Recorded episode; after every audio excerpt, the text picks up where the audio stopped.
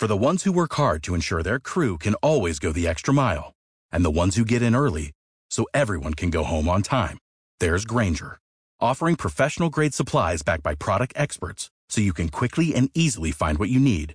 Plus, you can count on access to a committed team ready to go the extra mile for you. Call, click Grainger.com, or just stop by. Grainger, for the ones who get it done.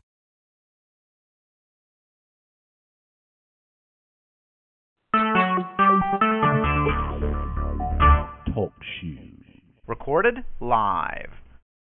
All right, we are back.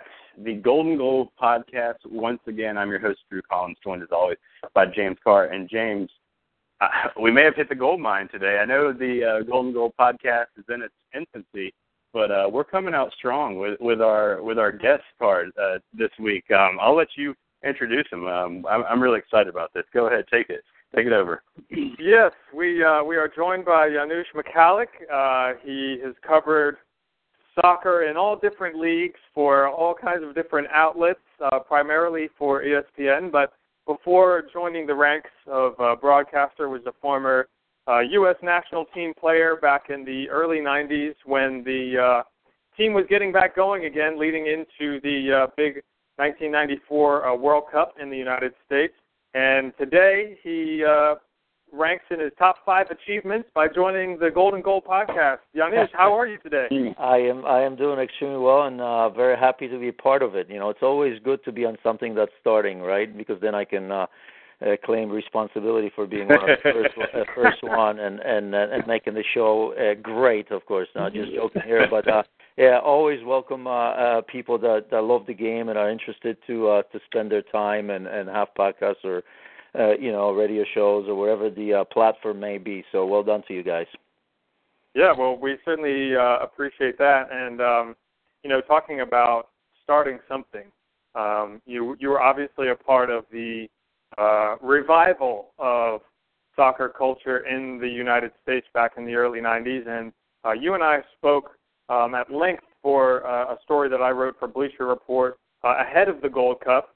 The Gold Cup is now finished, and there were a number of things that we discussed, between the two of us that I think would be great to review and also just shed some light onto the general public.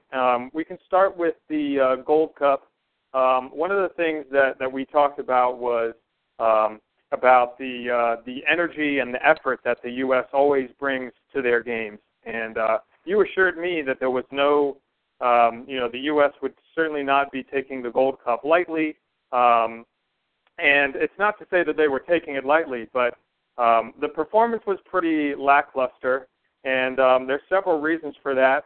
I was wondering if you had some theories onto why that is, or if you just had any sort of general impressions about the U.S. performance in the Gold Cup. Yeah, I mean, it wasn't the best. I don't think that there's a, we can hide that, right? I mean, we were the defending champions, and to come fourth, it's not necessarily a goal achieved, right? But I think most people know me. I mean, I'm not going to be an apologist for anyone, but I have to approach that as a former player because, there are expectations from fans, from media. There's certainly expectations from coaches and from players themselves, and they will know that this wasn't a goal that was achieved for sure. It happens sometimes. First and foremost, and I think because we often defend our region from people in Europe or elsewhere, everybody knocks CONCACAF down and, perhaps for different reasons, that reared its ugly head, right? I mean, we had a lot of chaos that shouldn't be there. But from a competitive standpoint, I kind of almost embrace it because CONCACAF is much tougher than something. I think in order for U.S. team to get better. We always said that it's difficult sometimes, in the past it was difficult to do that in CONCACAF because perhaps there isn't enough competition. Well, I think, I think it's been shown that there is competition, and it'd be too easy just to say that the U.S. didn't deliver without recognizing the fact that the region is getting better, and that's good for everyone. But most importantly, even with a result like this, it's good for the U.S. National team. The better the competition, the better we have a chance to show once we get to the World Cup. And I think, I would hope that everyone agrees with me. I often say, I almost hope that Canada would get better still in some of the other countries. We saw what Costa Rica has done in the last World Cup, right? We've seen what Haiti can do, and even Cuba from time to time. Panama, we already knew. I mean, another outstanding performance from them. And, you know, unfortunately, if you're not at the peak and the highest level, that's what can happen. And U.S. were not. And for a number of reasons, you know, who knows? Fatigue played a part for all of it, not just in this tournament, but after the seasons, you know, respective seasons of all the players. You know, look, I mean, I wasn't all that high on all the rotation that we've had. You guys may have to, help me out. I think it might have been the second game in the Gold Cup where I think the entire back four was changed. Right, there was seven or eight changes. You know, and I get it that rotation in a tournament like this is important because there's a little bit less rest in between games as it is, say, you know, during the World Cup. But I just think, you know, as I mentioned, this is the biggest competition in our region. This is our European Championships. This is our Copa America. And rhythm is important. And if you look at what happened, I'm not saying it's because of it, but, I mean, we've had so many changes. Our back four never, ever looked settled, even though we've had for a number of games. We have Alvarado and Brooks there. But I just found that unsettling, and that's what it was. You can still make changes, but back four for me has to stay there. And there could be a change, maybe two, but four. You know, from the get-go, that kind of it surprised me a little bit. And to be honest with you, throughout the tournament, we never, ever, ever found rhythm. You know, Cuba, the 6-0, yeah, we knew we needed to win. I like a lot of things that happened there because even against an opposition like this, you know, at times, you know you can do it, but it still doesn't come off. So there's some positives out of that. Understanding, of course, you know, the opponent. But, you know, as we saw, I mean, you know, this Jamaican team, I mean, we shouldn't be surprised that they gave us a game and beat us, right? I mean, I was saying, and many were saying, just based on what we saw in Copa America, that this is a different Jamaican team, you know, with a lot of quality, a lot of new players. I mean, you know, Giles Barnes, we all know him, right? I mean, he's just a recent addition to that. Maddox, we all knew how good he is. They both play in Major League Soccer, and, you know, they have, you know, guys like Mariapa, obviously Christopoulos, a lot of players that play in the championships in England. And, you know, a German coach who certainly understands how to coach in regions like this. He's been in Africa, and, of course, just, I suppose, by virtue of being German, he was always going to bring in a little bit more a structure to that team. So I don't think that should be a huge surprise to anybody. I had a question for you. James and I spoke last week about this, and you look at the way that the U.S. performed in friendlies against Germany and against the Dutch, and then you kind of, you fast forward a couple weeks, and then you have the Gold Cup, where it looks like two totally different teams. My theory on that was that in Europe, they have a bigger audience. They have some prospective employers, hopefully. That is that's a stage where they could possibly make some money, as we saw that did happen. Do you think that they just were a little bit more motivated by that than they were playing here in the Gold Cup? No, I don't buy into it. I really don't. I mean, you know, yes, the motivation is there. I'm not saying what you're saying is wrong, because certainly, I mean, we always feel that we have to prove ourselves on the bigger stage, right? And there isn't a bigger stage other than the World Cup itself to play against the likes of Germany and Holland away, right? Where people that are skeptical about American soccer, you know, we get a chance to show it to them that we have that pride. You know, but, you know, there's less pressure. I mean, Gold Cup is a Gold Cup. We came into it as favorites, right? We always wanted the favorites, us and Mexico. So there's different pressures for sure. There are no consequences for the most part when you play against Germany and Holland. There are consequences here. And as I said, you know, you can't compare the matches because it's different dynamics, different style of play. Certain things are given when you play against opponents like Germany and Holland. They are. You know, there's a blueprint there of the way European teams play, and there's a lot of unknowns, you know, when you come to this region. You know, you may have everything scouted out, but there's players that you don't see a lot or you don't play against a lot, and it's just different. You can't compare that. So I think motivations are the same. It's easy to say it now because we had an unsuccessful CONCACAF, but we did because we're not used to it these days, right? I mean, this a result like this, we're just not used to it. So in everyone's mind, this is the end of the world, and it's a negative, but it isn't. I promise you. I mean, I was part of. I think it was the first Gold Cup when we won it in '91. I think the next one I was in, we lost in the final to Mexico. But it's a difficult competition. People still don't get it, but by virtue of wanting to be the best and by virtue of wanting to take that next step, there's almost an assumption that we have to be in the final or win it every time. It's a big ask, even in a region like ours. So again, not trying to make excuses because the performances were not good, and I think we have to wait and see what happens, because you're right. I mean, when you look at from the physical standpoint, we suffered. We normally don't suffer, but we suffered. Whatever it was probably a combination of the long season. It was probably a combination of not hitting form at the right moment. It was probably a combination from Jürgen Klinsmann not to make the right adjustments and put out the right starting 11s. It was inability to maybe have some of the players that were informed that were not brought in, right? Because if Jürgen Klinsmann says this is the biggest competition, the most important competition, and he, as he said, he picked the very, very experienced team, well, then I think that the experienced players should have shown a little bit better. For one reason or another, he didn't bring some players from Europe. Even just today, I was watching some of the goals that Rubin scored. I'm not saying that he should have been there, but there are legitimate questions of perhaps we needed to bring players that were in form, right? Right. I mean, if you go into a tournament like this as a manager, when you see, and I'm going to probably say what many have said, but it's true. If you look at, someone like Benny Feilhaber, on one hand, you may say to yourself, well, Michael Bradley is the captain, he's going to play, but he could have been a player that could be rotated in, right, to bring something extra if Michael wasn't doing a job, or even just to rotate him to have a little bit of break. Findlay, another player that's been playing absolutely outstanding so far, and we're talking about them because we're also talking about the All-Star game and all that and some of the choices and decisions that have been made. So, that's something that I think Jürgen Klinsmann is going to have to look into and address in terms of, did he bring the best team? Maybe this was a very experienced team, but was it the right team?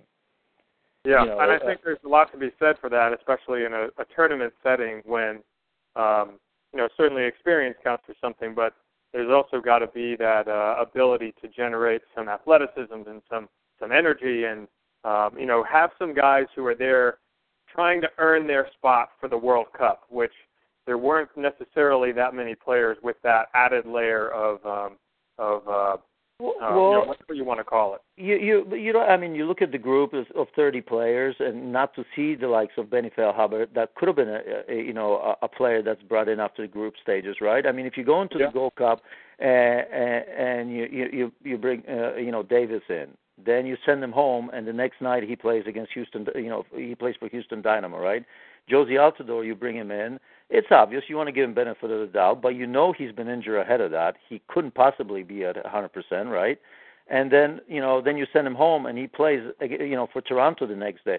It's just not normal, right? To me, that's not sort of decisions that, those are sort of decisions that you have to weigh in and say, okay, experience is important, and certainly you can bring a core of experienced players, but maybe some of the younger players need to be in. Now, there were some legitimate excuses because, you look at somebody like Bobby Wood, was changing clubs, right? You want him to make an impression. You don't want him to right away be missing in the preseason and again with his talent sit on the bench because now he has to catch up.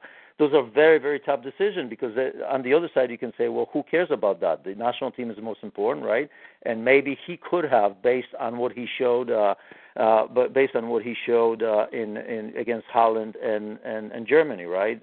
Morris is another player, youngster, but he's going back to college, so it's not all that easy. It is complex.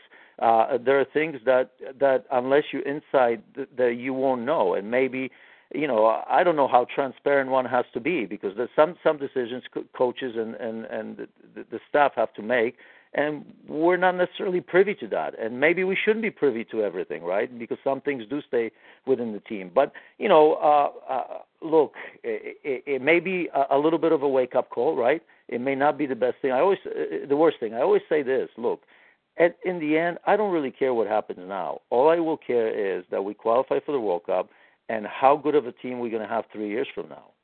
Yep. And I know these steps are important here, and you want to have success in the competitions in between, but the truth of the matter is that you know, we can be winning everything now, and if we go out of the group stages in the World Cup in Russia, you know, what does that mean? So, you know, the national team and the World Cup cycle are a little bit different, I think, in my opinion. So, again, no excuses because the performance itself, never mind the end product, which was a fourth place, and that was hugely disappointing, but I think we would have been disappointed if we lost in the final. Let's face it, you know, let's not couch this. I mean, you know, you're going into this tournament as one of the favorites. You want to win it. So, you know, I hope it all makes sense to you guys.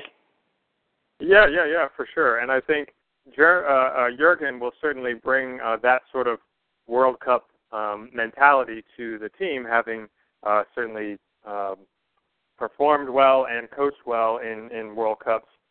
He knows the value of preparing a team for that, and I think that sort of long-term mentality hasn't really been a part of many coaches' plans for the U.S. Previous. So I think you bring up a lot of good points there. Before we shift gears a little bit, I did want to ask you or follow up a bit more about Michael Bradley. I was wondering, you know, he hasn't really seemed to, you mentioned rhythm, find the rhythm and find a consistent place on the team, whether sometimes he's more moving forward, sometimes he's holding back a little bit more. How important is it for him moving forward to find that place?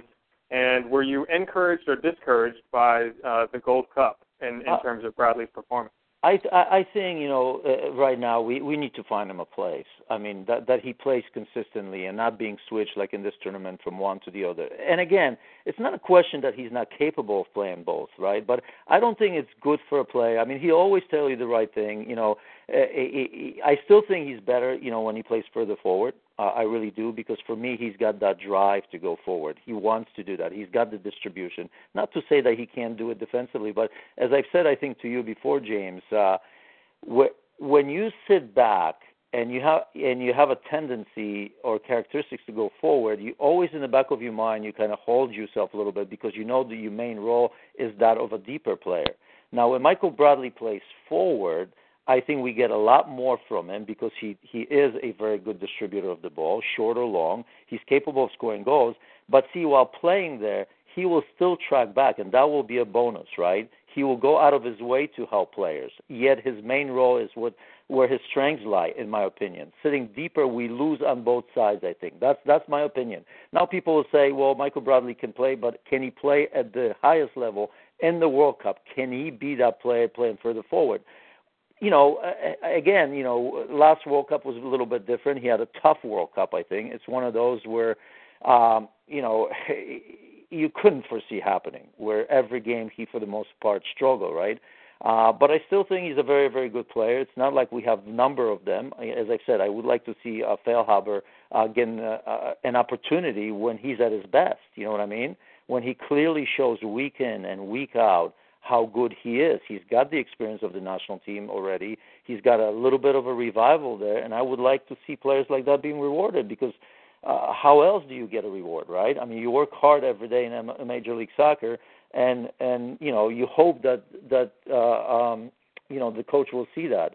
But I still think for Michael Bradley, it's further forward a little bit. You know, that was my problem, that it was too much tinkering. You know, there's rotation. It was just a little bit too much tinkering in a tournament like this. This is, as I've said, this is the highest level of competition in our region. And I think, you know, we needed to be focused. We needed to find the 14 or 15 best players and really have a go at, you know, at that rather than, you know, I understand what he's trying to do, guys. I mean, he is trying to test some of the younger players, perhaps, or some of the players to see how they react under pressure, you know, rather than in a friendly match, right?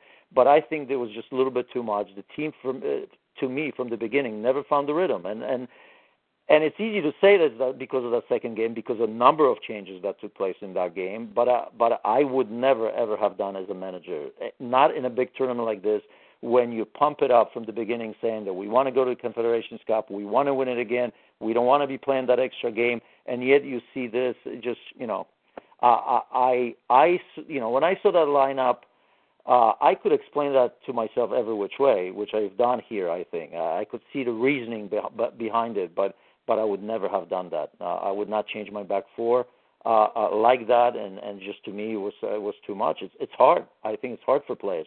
In a tournament like this, you have to find a rhythm. It's a long tournament. You have to have the rhythm. You have to have 9-10 players that know it's their job to bring that first place. And you know, injury, suspensions, maybe you recognize that one or two players are getting a little bit tired. You make those changes, but it shouldn't be just a free-for-all where you chopping and changing nonstop throughout the tournament. Yeah, I totally agree with you. And we had touched a bit about Jürgen's rotation on previous episodes of the podcast as well. Bewildering to just about everyone, except perhaps men rolling the dice, as it were. To switch gears a little bit and, kind of on a similar vein, we're talking now about the MLS All-Star Game coming up this Wednesday in Colorado. The selection of MLS All-Stars will take on Tottenham Hotspur. Should be one of the strongest MLS All-Star lineups in MLS history. One of the players who was given a commissioner's pick in what could be called controversial action would be Frank Lampard. He hasn't played a game for NYCFC and yet is now, was selected to play for the All-Star team. Commissioner Garber received quite a bit of pushback for that and subsequently named a couple of other players, in part due to the bonus structure that exists for being named an All-Star, which, you know, would seem a little unfair to give to Frank Lampard, a guy who hasn't played ahead of anyone else who has played. But he is going to be injured and will not play. And it kind of brings up something we were discussing before we went on the air about the, insane schedule that is being put not only on broadcasters but on the players themselves, basically playing year-round nowadays. And you kind of alluded to the Gold Cup being right in the middle of the MLS season as well.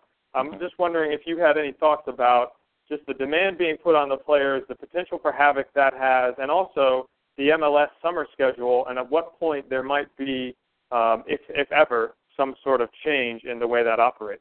Yeah, I don't see a change. I think, we are where we are. It kind of makes sense. We used to always fight it. We were trying to look for ways, but obviously, we can't play. Look what's happening in terms of climate in February, or if we wanted to change that, it's just impossible. I think for that, the schedule is demanding, especially for teams in Major League Soccer, because the true depth isn't there. So when the league is playing and players are playing in the Gold Cup, and not only that, but look, even now you have players playing in the Guinness Cup, right? New York Red Bulls, all the teams are playing. This is not ideal, but it's still, I think, part of the growth that's needed. You know what I mean? You're still paying the price. I think in time you will see that change a little bit. Look at even from the beginning. I remember when the league started, we had those friendly matches too. Teams would come over. I remember playing Leeds, Sheffield Wednesday at the time when I was at Columbus Crew, and at that time, even though we probably couldn't afford it because of injuries and depth and all that, every time Major League Soccer team would play a foreign team, it would be the starting lineup, right? Because there was a point to prove.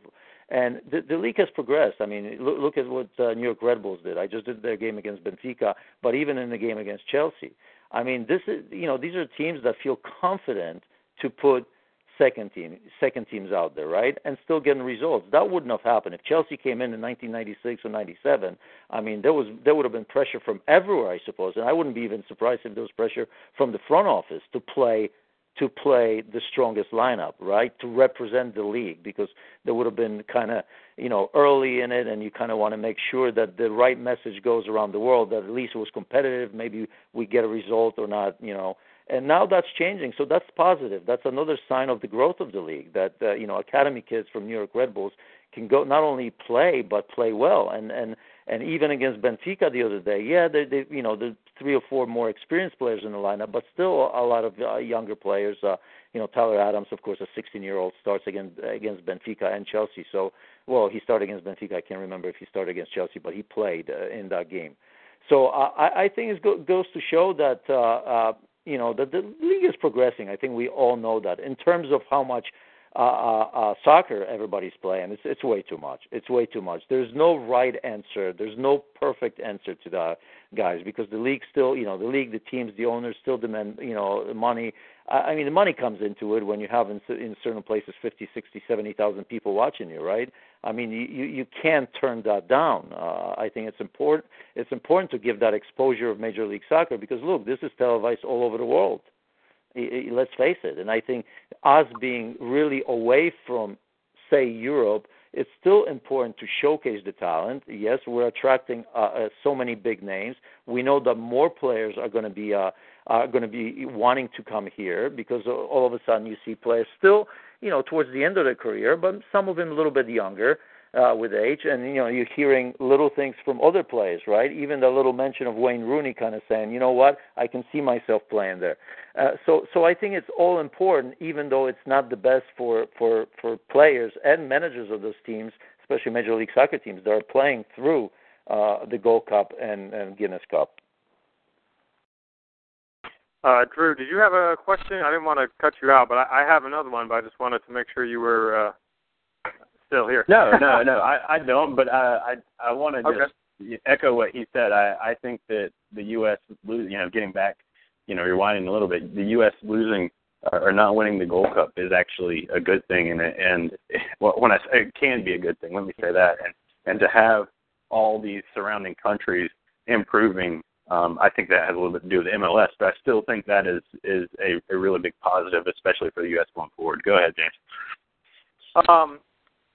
I'll find a way to edit that in at maybe a better place.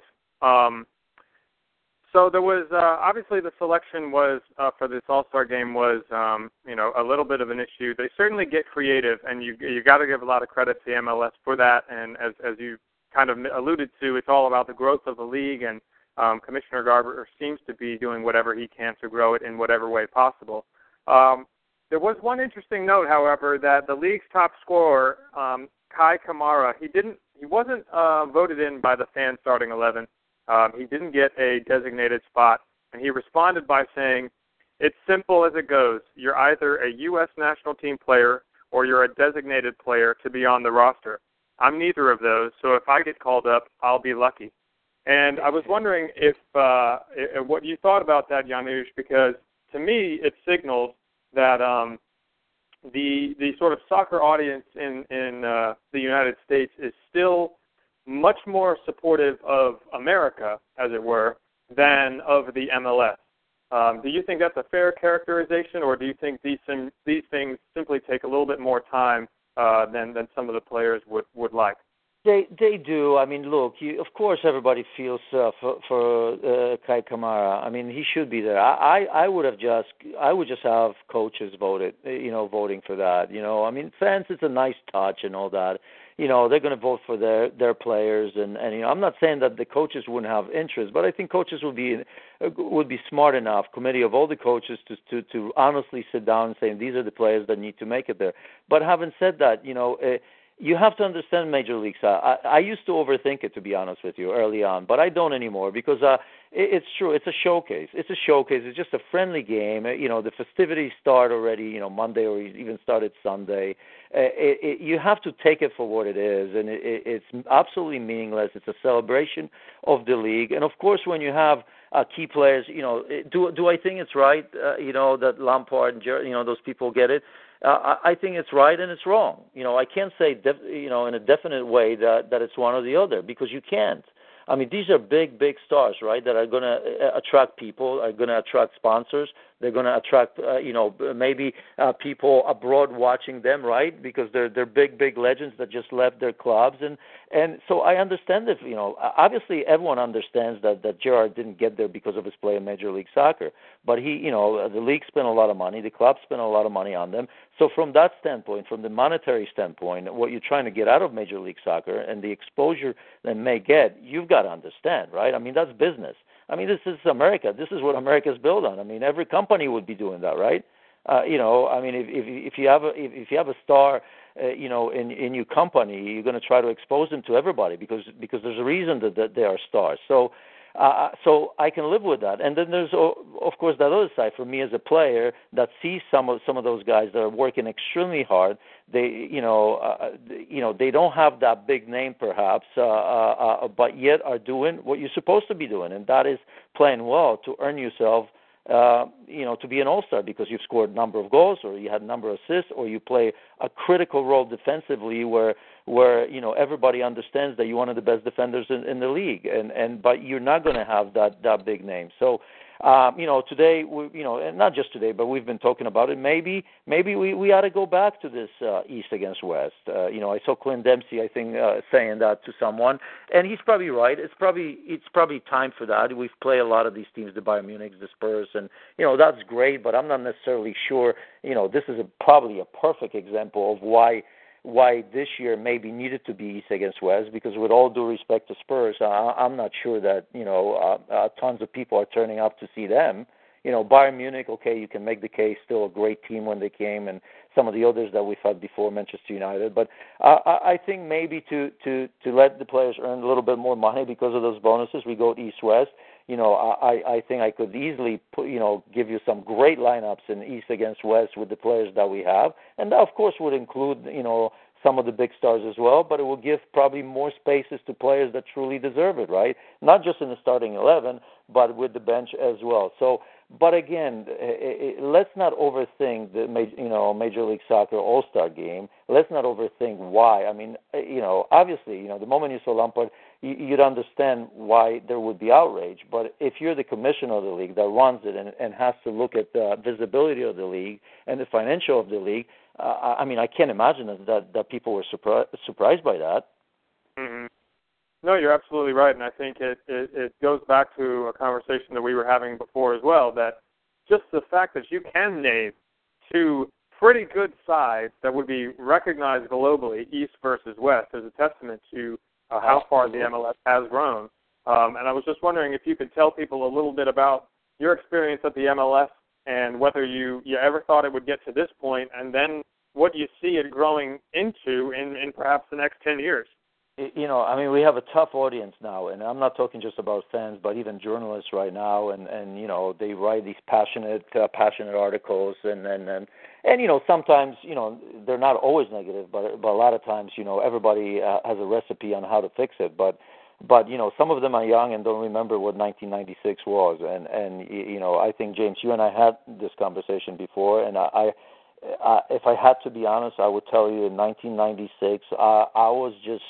I was just being skeptical, because I've been part of so many leagues ahead of that, outdoor, indoor leagues that didn't succeed and folded within a year, two, three, whatever it might have been, that I just, if you told me that we're going to be having this conversation 20 years later and the league would be where it is, I'm not sure if I'd believe it. So I think that alone has been extremely successful. Now, the mechanisms by which we've gotten here, we all know what we're talking about. None of us understand how the league works, even after 20 years in this business, we don't. But that mechanism got us here where I think the league is good, is attracting better and better players. So, the fact that it's here and it's given an opportunity to a lot of players to continue, let's face it, in the early 90s, people, if you were not on the national team, really your career was over. Let's face it, college was still the vehicle. After college, that was a big decision to make, right? To a certain degree, on the women's side, they have that as well. Yes, there's a league, but it's still small and it's growing, right? There are a lot of good players. If you're not part of the national team setup, you really ought to be looking for a job, regular job. And let's face it, in the early 90s, that was still the case for the most part because there was nothing to go back to. There wasn't a league there. So the fact that we see kids coming out of high school now, and, I'm not going to argue if this is good, better, and different now, but just the fact that that is that option, or even if you come out of college, you have an option if you're good enough that you may be able to play, I think it's a huge positive. We can find holes in many holes in the league because you can always improve and you can always do better. But overall, I think it's a tremendous job that 20 years later the league is still here and more people are looking towards coming here.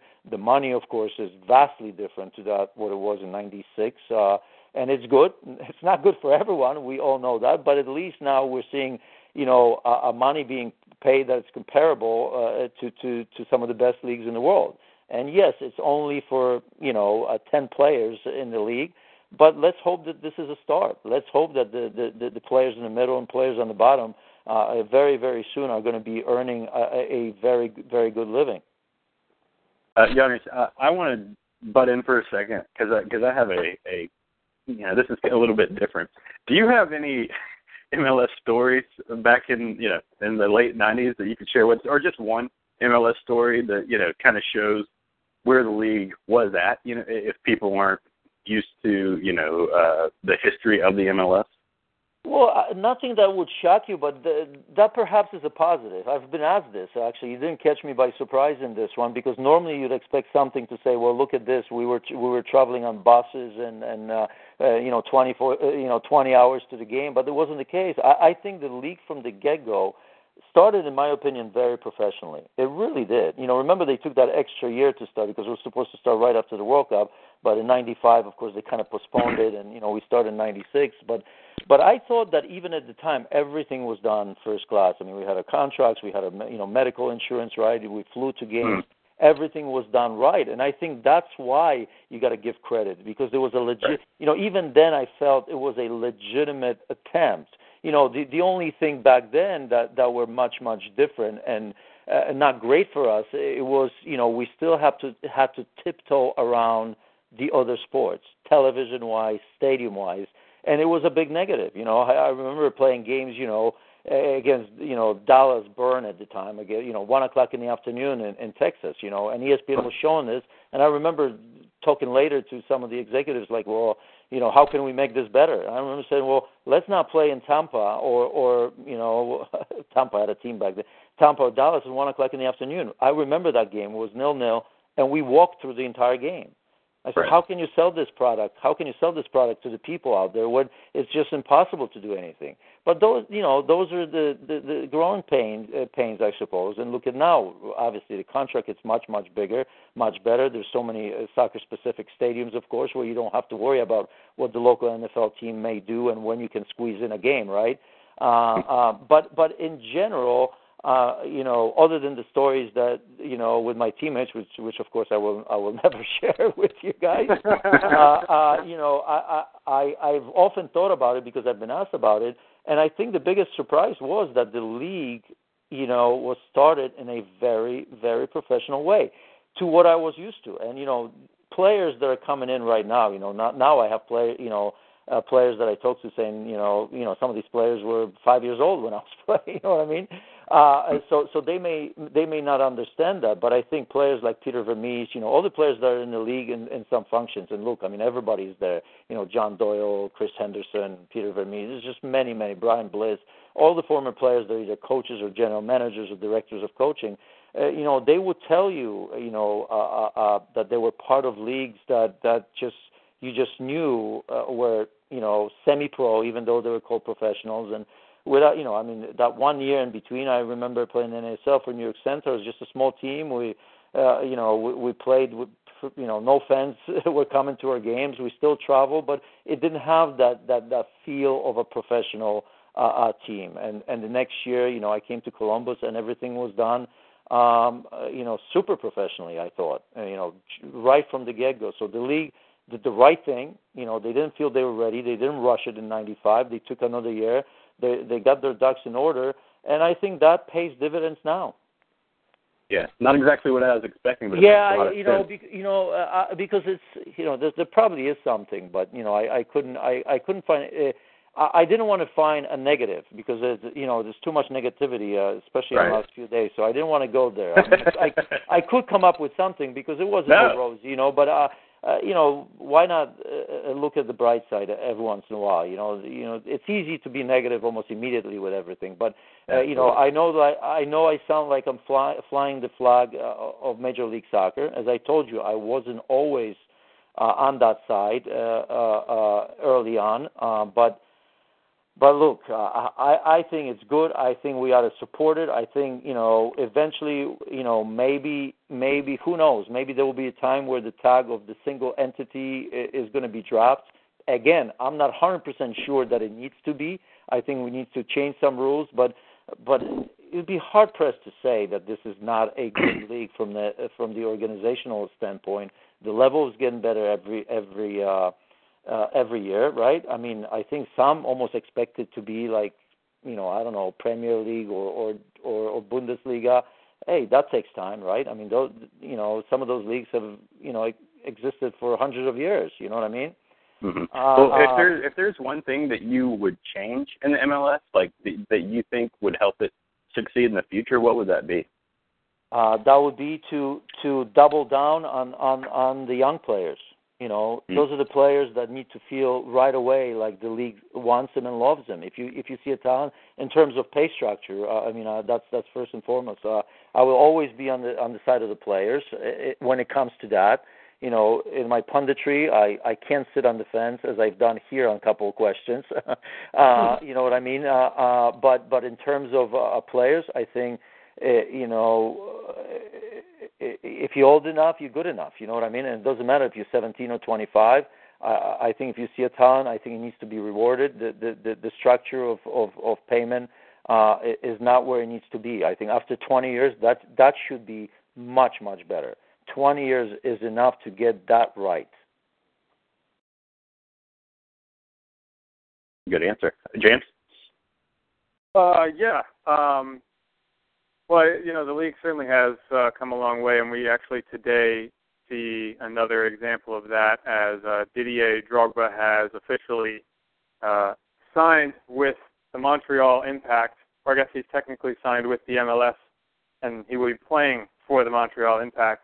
But just another step in the right direction. Just looking forward, what do you see for the new team coming in Atlanta United? We're here based in Atlanta. They won't be playing until 2017, but we are certainly excited that they are coming.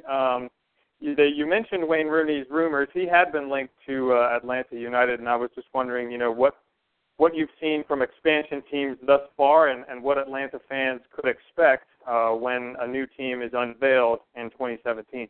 Well, it's pretty clear, isn't it? I mean, I'm not saying that it always works, but it's pretty clear in how to do it, right? And I think Orlando City and NYCFC are showing it. I mean, in a new town, you got to get people excited, especially, you know, you guys know as well as I do that Atlanta is a tough market for professional teams, isn't it? You know, I mean, it's not necessarily the easiest one to enter. So they have to make an impact. They have to sign high-profile players. I mean, it's as simple as that. Look what NYCFC is doing right now. Look at Pirlo. I mean, you know, it's great. You know, I'm the first one that will tell you how much, you know, I enjoyed him over his career. You know, yesterday he came in. Some went crazy. You know, I mean, I side note, I didn't think that he did anything special yesterday, but his presence was certainly felt, right? I mean, some of those passes that he made, the simple passes that almost any player I expect to make, right? You know, but you could see the class, and you know what's coming next. But that's how much excitement he brought. That you know, commentators, pundits, journalists alike were praising, you know, the simplest of passes that he made. So. But that's what players like that do, and Frank Lampard is going to bring that quality. We see what David Villa is doing it. We see what Jovinko is doing it. We see what Kaká is doing already, right?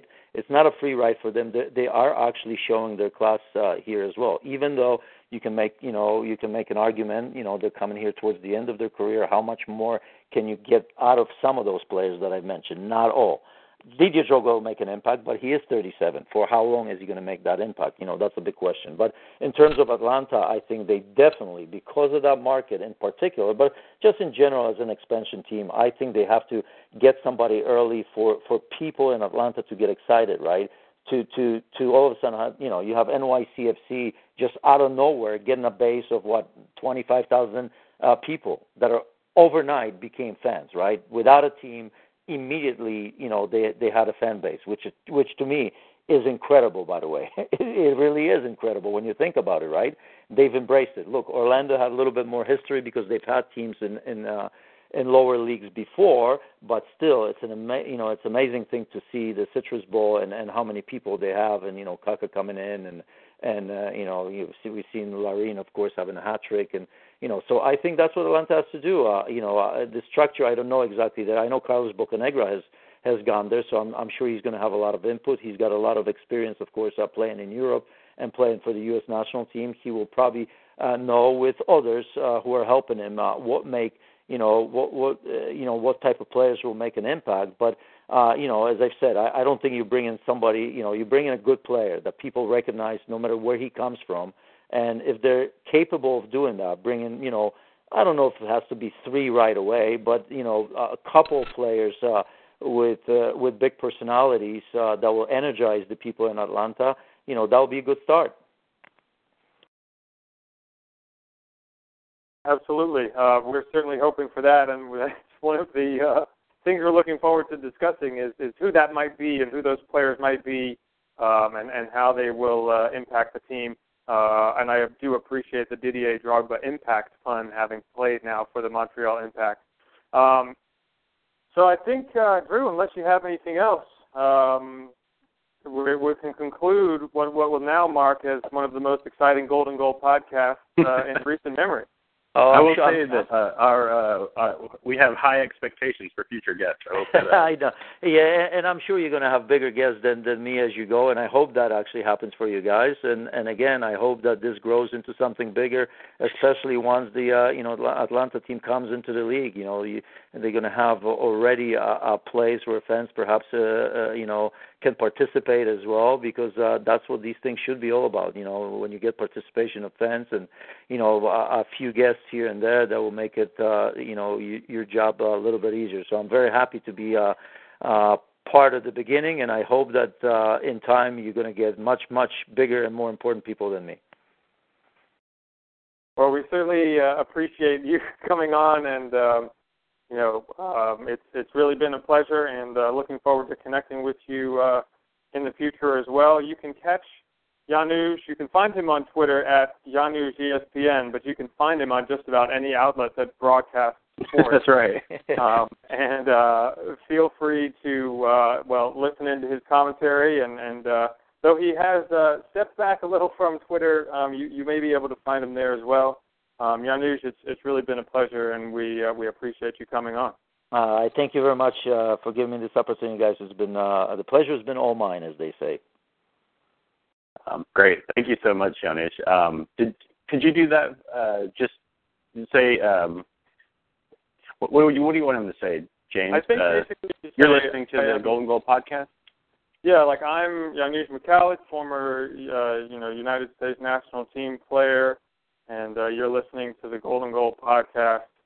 And if you want to call it the best soccer show in the world, you can. But that's up to you. I'll do that. It doesn't matter. That's fine. Let's have fun with it, right? So, hello, everyone. My name is Janusz Michallik. I'm a former U.S. men's national team player, and you're listening to Golden Goal podcast, the best podcast in the world. I love it. Thank you. All right, guys. I'll stop. Does that work for you guys? Oh, yeah, that works very well. I'm gonna pull it off the recording, and I forgot, Drew. So we were at the both of us were at the U.S. game that was played in Atlanta, and I actually brought a recorder and got some fan noise. So I'm gonna get a little applause going in the intro too, and mix it up a little. So it should be fun. Well, thanks again. We really appreciate it. No problem. Thanks for having me, guys, and I'm sure we'll chat again.